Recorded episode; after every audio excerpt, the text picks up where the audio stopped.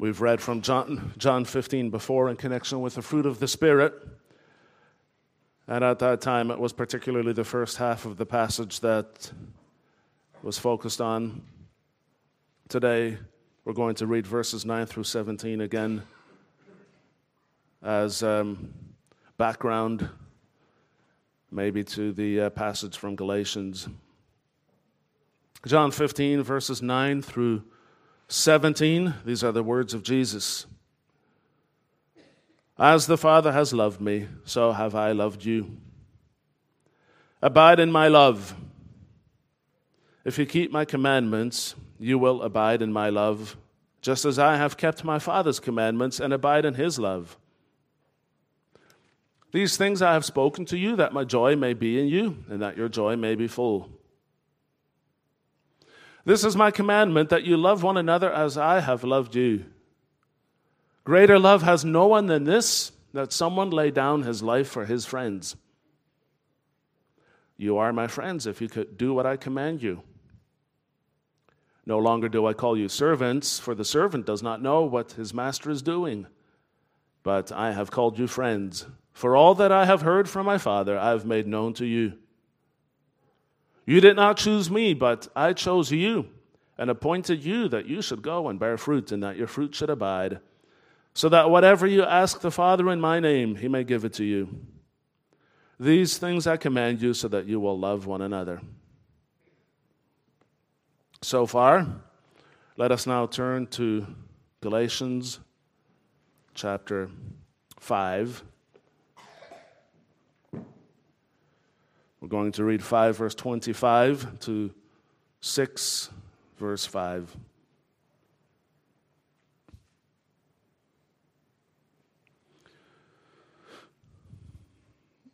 If we live by the Spirit, let us also keep in step with the Spirit. Let us not become conceited, provoking one another, envying one another. Brothers, if anyone is caught in any transgression, you who are spiritual should restore him in a spirit of gentleness. Keep watch on yourself, lest you too be tempted.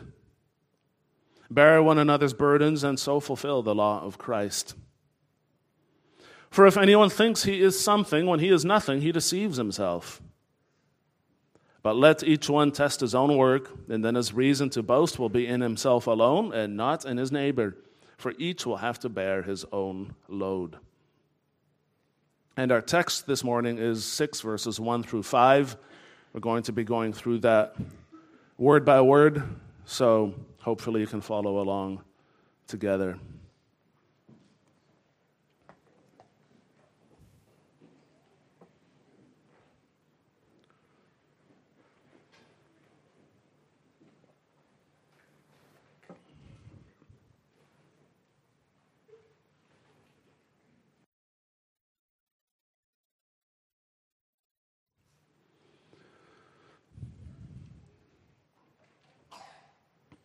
Beloved congregation of our Lord Jesus Christ, have you ever noticed that whenever kids do something together, it always ends up becoming a contest? Maybe they're playing with cars for a while and then the one asks the other, which one goes faster? Let's find out. Or maybe they're folding paper airplanes and then at some point they want to throw them and find out which goes further. Or maybe it's children with dolls. They start to compare, compare these and find out which one is wearing the better dress. They compare hair color, that sort of thing. Everything turns into a comparison. And the same thing is true of adults, isn't it? We never really outgrow that mentality of comparing. We do it in all sorts of areas in life what you drive, how you look. And sometimes people do it in church life as well. And that's not a good thing. They compare themselves to other church members on all sorts of attributes, maybe even spiritual attributes, and then try to work out where they rank. It doesn't work that way. And the, the reason that it doesn't work is because in church, church is the one place in the world where everybody who comes through the doors has the same starting point. We are all already on the same level, so to speak. We all are, by nature, sinners in need of grace. God promises us forgiveness and a place in His family. He calls us to respond to that promise in faith. So we don't need to compare with each other in order to find out what our place is. We already have a place. We already have a place as church members. But it's not always clear how we are to relate to each other. What do you do when someone falls into sin, for instance? And how do you view people who seem to produce more of the fruit of the Spirit in their lives than you do? People, maybe even that you look up to.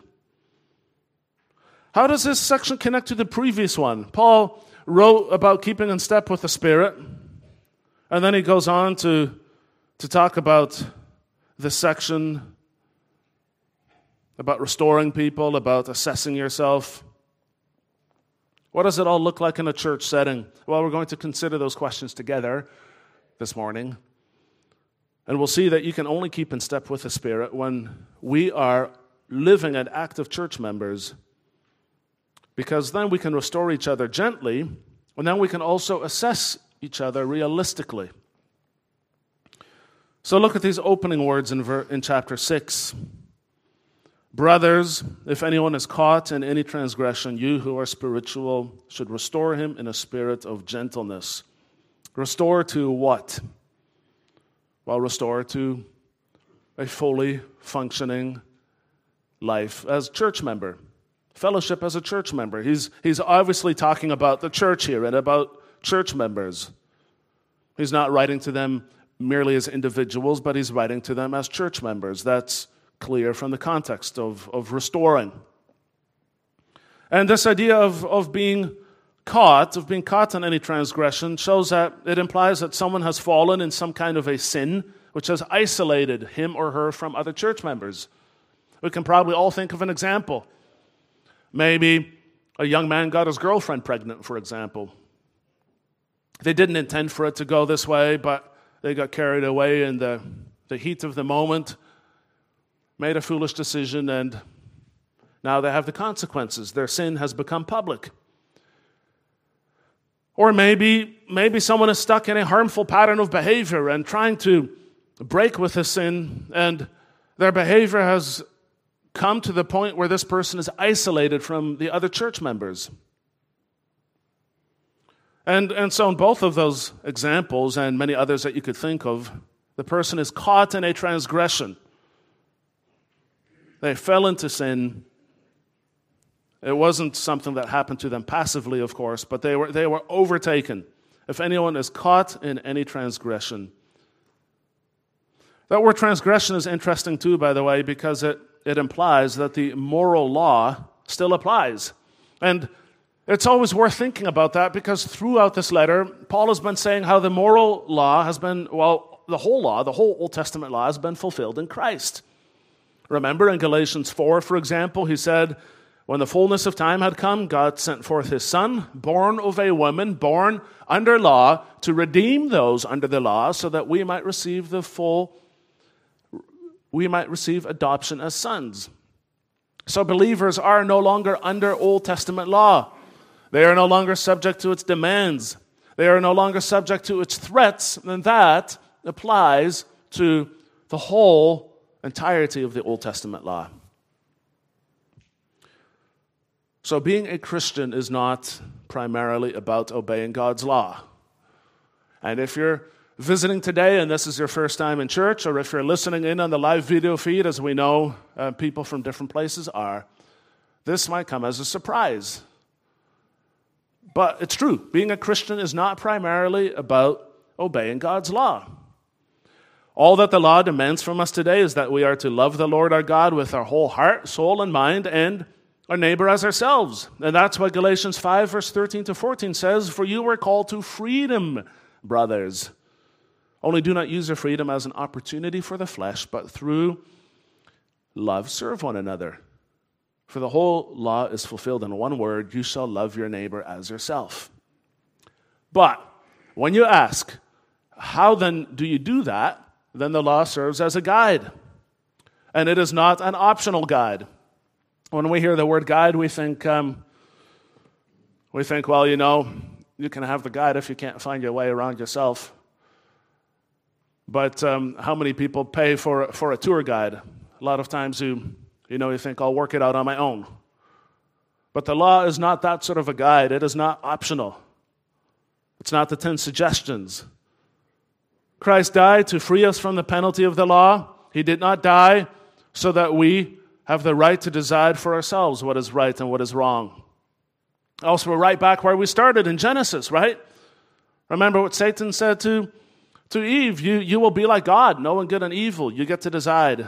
And that's not, Jesus did not free us so that we can go back there. So the point is that this word transgression is a, a loaded term. It implies that the law of God is still valid in our lives. The law does not stop telling you the difference between right and wrong. But the law cannot produce the fruit of faith. The Holy Spirit has to produce that fruit in us. And when He does, what happens? Well, we come alongside each other.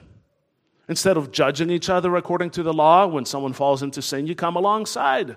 We support each other. And that's what he means in verse 2 when he talks about fulfilling the law of Christ. This is how it works bear one another's burdens and so fulfill the law of Christ. Again, interesting that it is called the law of Christ. Remember in 5 verse 18, he said, You're led by the Spirit. If you're led by the Spirit, you are not under the law. But that doesn't mean that the law is separate from our lives, that it's unconnected. No, he calls it the law of Christ. He's referring to love, but you don't get to fill in that word love with whatever you want it to mean. But still, the law of Christ. He's still our head. We are still accountable to him. We do not get to make of the church whatever we want. That's why he refers to those you who are spiritual. You who are spiritual means you who um, have the Holy Spirit, you who show the fruit of the Spirit. Now, here, true spirituality is not associated with an attitude of judgment or condemnation, but gentle concern. And that's another one of those things that's a bit different from how we usually look at it. Isn't that true? Because what do you think of when, when you think of someone who is very spiritual? What's the first word if we were to play a word association game? If I said spiritual, what's the first word that comes to mind? Well, um, possibly strict. We think of spiritual people as people that are very straight laced, very strict, and um, you might respect them, but you will not invite them over to have a drink together because these are people that are strict. They're spiritual, they're straight laced. And Paul is saying, no, spirituality is characterized by compassion. Obviously, a truly spiritual person will live by a high moral standard, but our text indicates that the primary characteristic of a highly spiritual person is a spirit of gentleness. He's saying, You who are spiritual should restore him in a spirit of gentleness. Gentleness, that's what it means to be truly spiritual. And that's a command. You should restore him. It's an imperative. So there's an implication here. This, this person who is to be restored at that point is outside of the circle of Christian communion. Maybe because he or she is under church discipline. Church discipline is another one of those things that, that um, we sometimes think of as negative. We have these associations in our mind, but it is actually a very positive thing. It's a necessary thing, necessary for the sinner, necessary for the church. Church discipline is necessary for the sinner because if you don't deal with sin, you miss an opportunity for formal restoration. It's easy not to deal with sin, it's always easier. Nobody likes confrontation. The office bearers don't either. These brothers do not like, they do not enjoy confronting people with sin, but you have to do it because sin creates a breach between the members and the church community. The person has often already alienated others with his or her sin. And if you don't deal with that, if you don't restore the person, then the breach remains. If you do deal with it, then you have the opportunity of, of guiding this person formally into the church community again. So it's good for people and it's good also for the church. If you have members living in blatant and unrepentant sin, the church becomes contaminated. The bride of Christ is stained. That's why Article 69 of our church order says that the second purpose of church discipline is to remove the offense from the church of Christ. Church discipline is necessary. And if discipline has its intended result, the person is restored. You who are spiritual should restore him in a spirit of gentleness. Restored, by the way, is a medical word. Um, the word is often used has been used in, in ancient literature to refer to a doctor setting a bone, for example. And that gives you right away a whole, a whole picture of what this restoration involves because some of you um, have had broken bones in the recent past. We've seen people walking around with, with moon boots. And the purpose of, of restoring a broken bone is to make your limbs mobile again so that the whole body functions the way it's supposed to, right? And so, restoring a member like this implies that the person has, is, is fully functional again as a church member. They don't become this um, lower ranked member that always walks around with this cloud of whatever they've done above them, but they're restored. The only thing is, this implies the person wants to be restored, which is not always the case. And maybe that surprises you. It can happen that, that people struggle with a deep sense of shame. And it can also happen that such people are not actually repentant. They're dragging their heels because they don't really want to be restored. They have not repented on the level of their heart. And what you see, and you might have seen this before, what you then find is that these people are always complaining about other church members. They complain about other church members. They complain about how they're so hard done by by the attitudes and the words and the deeds of other people. Nobody accepts me, etc. It's such an unforgiving church. But the real issue is that they don't want to be accepted. And so it's easier for them to focus on other people and their alleged misdeeds than to participate actively in the process of restoration. And as office bearers, we need to be vigilant for this. You need to be vigilant because if you don't see that happening, then, then you're always um, trying to facilitate this restoration and maybe dealing with all of these other people without dealing with the actual problem, which is that the person in the heart of hearts doesn't want to come back. And maybe they don't even haven't even said it out loud, they haven't thought it through, but that is what happens, and it happens more often than you think. So office bearers need to be vigilant. But most of the time, the person is simply lost and ashamed. And says, Paul, you who are spiritual need to restore him in a spirit of gentleness. Gentleness connects back to the fruit of the Spirit. Gentle person, the, the word means someone who's not full of himself.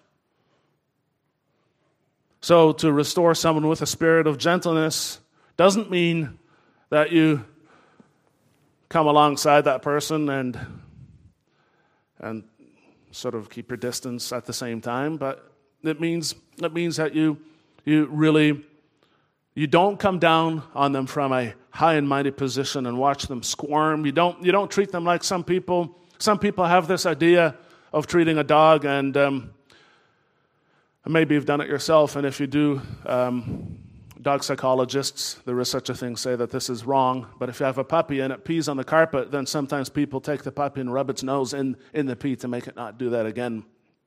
Apparently, you're not supposed to do that. And some people do that in church life too. They really, they really want to take the member and really rub their faces on what they've done, and you're not meant to do that. That is not restoring someone in a spirit of gentleness. But at the same time, you do it in a spirit of vigilance. Keep watch on yourself, he says, lest you too be tempted. That's a command. Um, actually, the, um, the ESV, our translation that we're reading right now, starts a new sentence here with keep watch on yourself, and, and it makes keep watch, it turns it into a command, which is um, a legitimate translation choice. The the rules of grammar do let you do that. But in the original language, this is actually one long sentence, verse 1, and keep watch is a, is a participle. Now, you might wonder what, um, what's the point of this little grammar point, but there's, there's a reason for this. Brothers, it says literally, if anyone is caught in any transgression, you who are spiritual should restore him in a spirit of gentleness, keeping watch on yourself, keeping watch. On yourself, lest you too be tempted. It's a participle, it's ongoing. Keeping watch on yourself. Ongoing vigilance is required. He's saying, look, you, you could be next.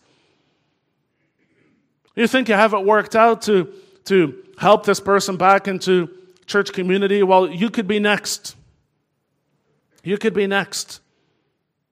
Don't think that you're immune to sin. Remember the words of Proverbs 16, verse 5 Everyone who is arrogant in heart is an abomination to the Lord. Be assured, he will not go unpunished. Sooner or later, sin catches up to everyone, including the sin of arrogance. Worst of all is the knowledge that you were an abomination to the Lord at the very time when you thought that you were at your most righteous. So he says, Keep watch on yourself, lest you too be tempted.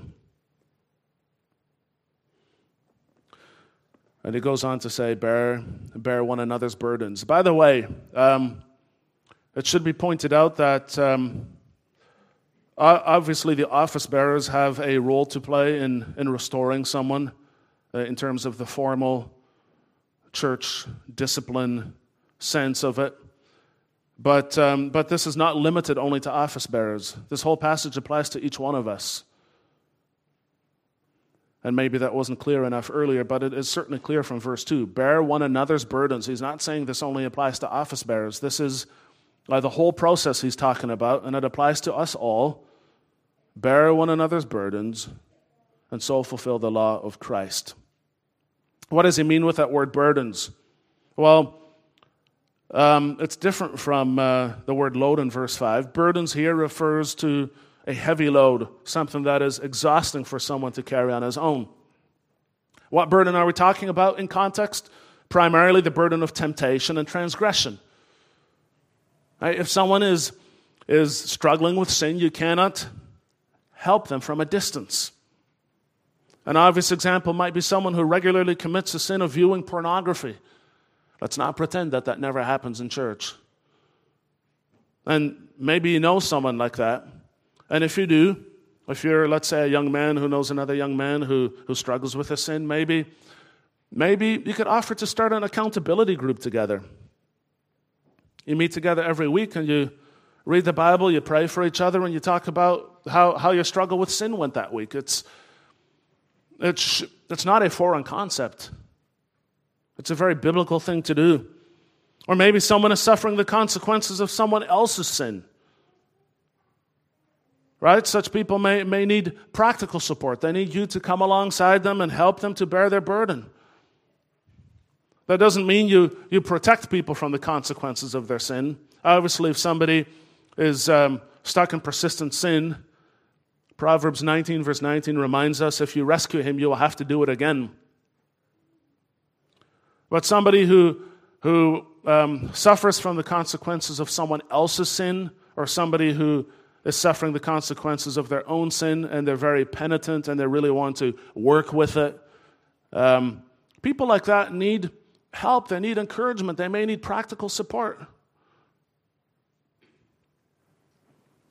He refers in, in, in verse 2, though, to fulfilling the law of Christ. That means showing, showing love to your neighbor. And that means that it applies to more than just this, this idea of, of um, helping people that struggle with temptations and, and things like that. The, the burden here applies to all burdens because we all have burdens. Some people struggle with certain temptations, that's true. Others struggle with spiritual problems. Others have family problems that cause them untold grief. Others have health problems. Others are unemployed. Other people feel lonely. Other people feel a sense of aimlessness in life. Now, everybody, every church member has a burden. There is not a single person here that does not carry some sort of a burden. And sometimes we're, we're, we've, we've been taught from very early on to be tough. You deal with these things without making a fuss, you don't complain. And it's important, of course, to raise children to be resilient. I mean, if there's one thing that characterizes the time that we live in, it would be a lack of resilience. Isn't that true? There is a genuine lack of resilience in, uh, in our society, in our culture. People are not resilient, they have nothing to be resilient for. It does not bode well for our future, and we, we want our children, when we raise them, to be different.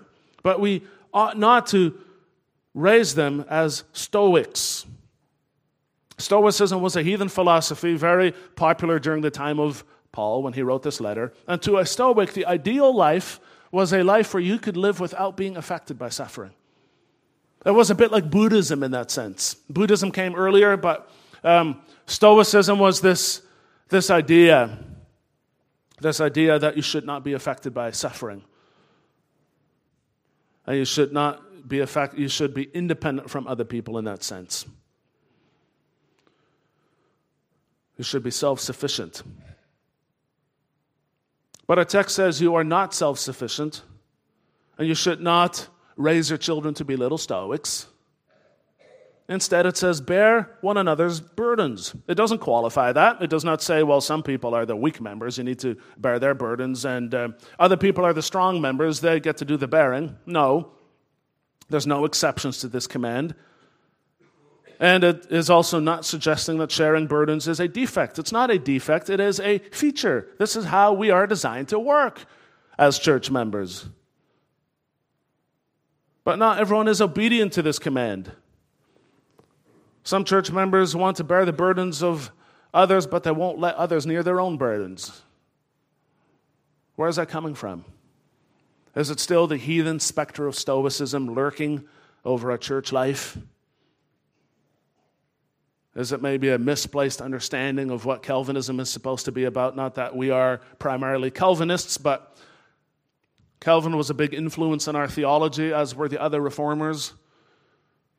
And is it still a little bit of this uh, misunderstanding of what that was about? And it's actually just Stoicism that's lurking on the edges of our church life. Well, you cannot be a you cannot believe that and be a living and active church member. The two don't fit together. He's not saying we need to share every burden with every church member without exception. That, that um, some burdens are more personal than others. You don't necessarily want to share them with everybody, and it can take time to learn to trust others in the church community as well. But it does say, bear one another's burdens. No one should have burdens that they carry alone. There may also be times when you want to share your burdens with all church members and, and list their prayers. And then it's appropriate to ask for congregational prayer. Sometimes we're reluctant to do that. And often, when you talk to people and you say, Well, why don't you request congregational prayer? they feel like their burden is not important enough for that. But that doesn't come up in our text at all. It doesn't say only, only share the big burdens, it says bear one another's burdens and so fulfill the law of Christ. And it's not maybe something we're used to always doing. So we wonder, well, how do we begin? Why not use the church ward list? Start by, you're, all part of a ward. Start by praying for everyone in your ward. You pick one family, one person per day, and um, lift them up before the Lord in your personal prayers, and you look at the list, you might say, Well, I don't know who these people are. Then get to know them.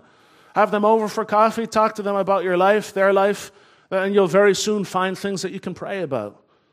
And if you're not sure, ask them, How can I pray for you? What if we all committed to doing that this year? What if we all try this for 12 months to just pray for each person, each family in our word on an individual basis? See what it does to our church community a year from now. We might be amazed at what the Lord will do with that kind of faithful burden bearing. In any case, one thing is clear we can only keep in step with the Spirit when we are living and active church members. Then we can restore each other gently. But we can also assess each other realistically, or ourselves realistically, which is what we were going to look at next.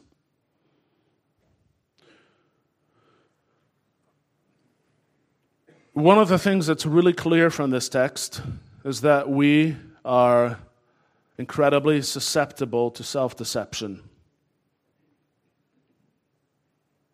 Verse 3, Paul writes If anyone thinks he is something, when he is nothing, he deceives himself. By nature, we are nothing, he says. I am nothing, you're nothing. God owes us nothing. As the canons of Dort put it in chapter 3, 4, article 15, what could God owe to one who has nothing of his own but sin and falsehood? Scripture is very clear that whatever merits we may have come from God.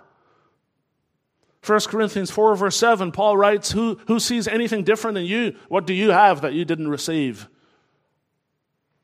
And if then you received it, why do you boast as if you did not receive it? In 2 Corinthians 3, verse 5, he writes, Not that we are sufficient in ourselves to claim anything as coming from us, but our sufficiency is from God. It's God's grace that we are what we are. And that's why it makes no sense at all for us to compare ourselves spiritually to other church members. It's easy to find other church members who struggle with things that are not an issue for you. It's also easy to find other church members who, who seem to have it all together. It's easy to draw conclusions about our spiritual or our relative worth compared to these other members and to fall into that whole pattern of comparing yourself to other people and ranking yourself again. Verse 3 says it's all an illusion. Anyone who thinks he is something when he is nothing deceives himself. That's all an illusion. Anytime that we do this, we're deceiving ourselves. Instead, says Paul, let each one test his own work the word test is, is used to examine something. It's used in the sense of examining something to determine its quality.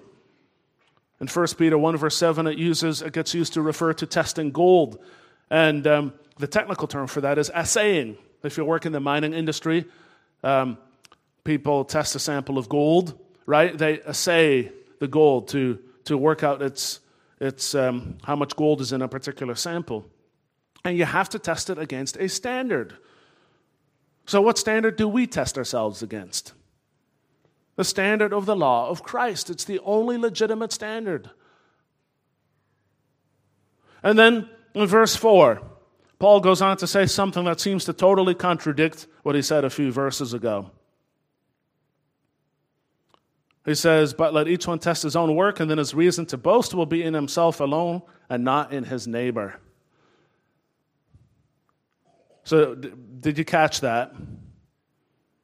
First, he says, if anyone thinks he's something when he's nothing, he deceives himself. And then he goes on to say, but let each one test his own work, and then his reason to boast will be in himself alone and not in his neighbor. So, so which is it?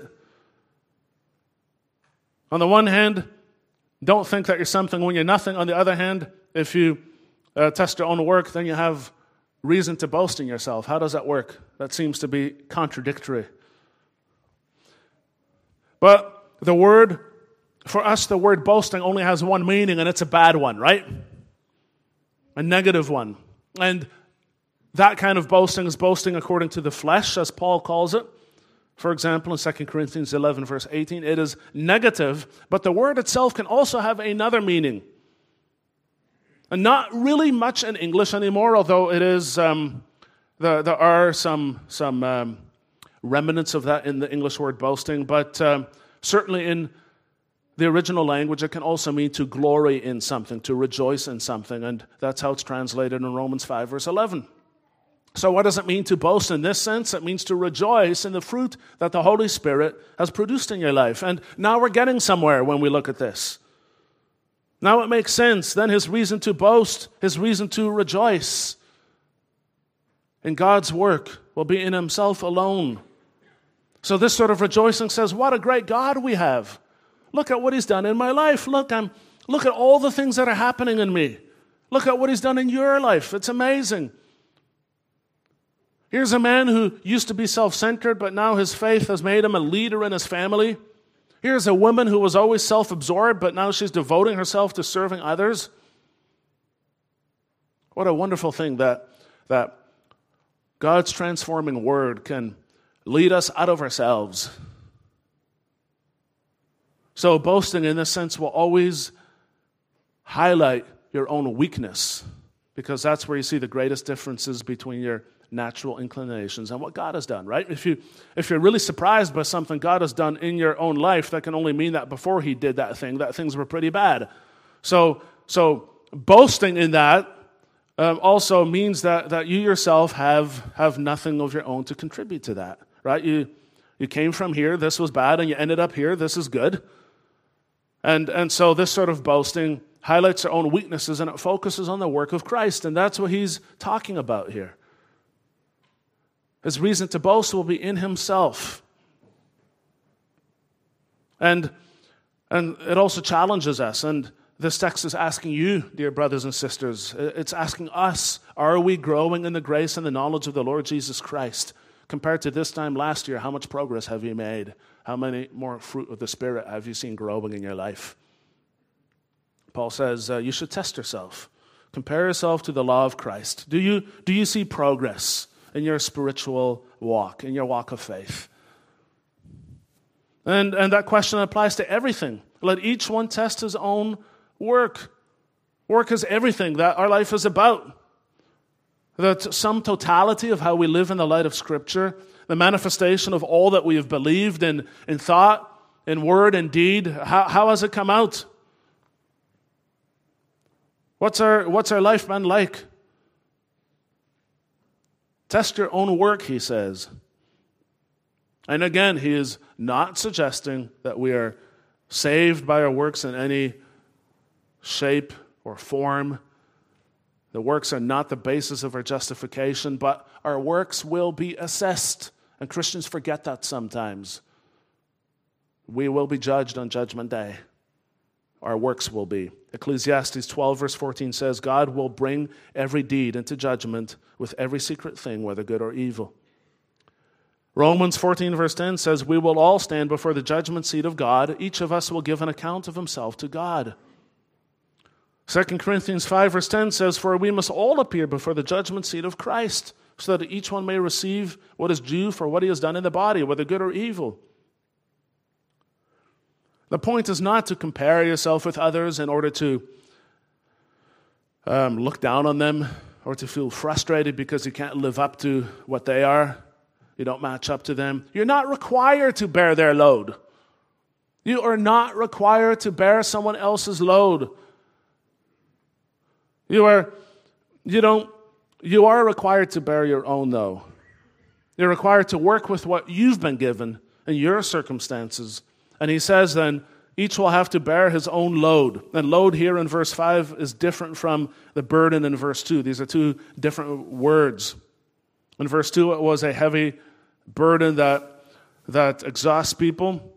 But a load is different. You've got to think of somebody who goes hiking, for example, and um, or bushwhacking as we call it here, and carries along a pack. That's his load to carry.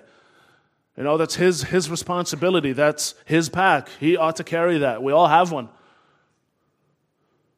We all have to give account to God for how we have used the gifts and responsibilities that He has given us. Don't worry about other people in that regard, but look at your own life. How much progress are we making in terms of the fruit of the Spirit? How have we grown? How has God's Spirit worked in us? How have we lived up to the gifts and responsibilities that He gave to us?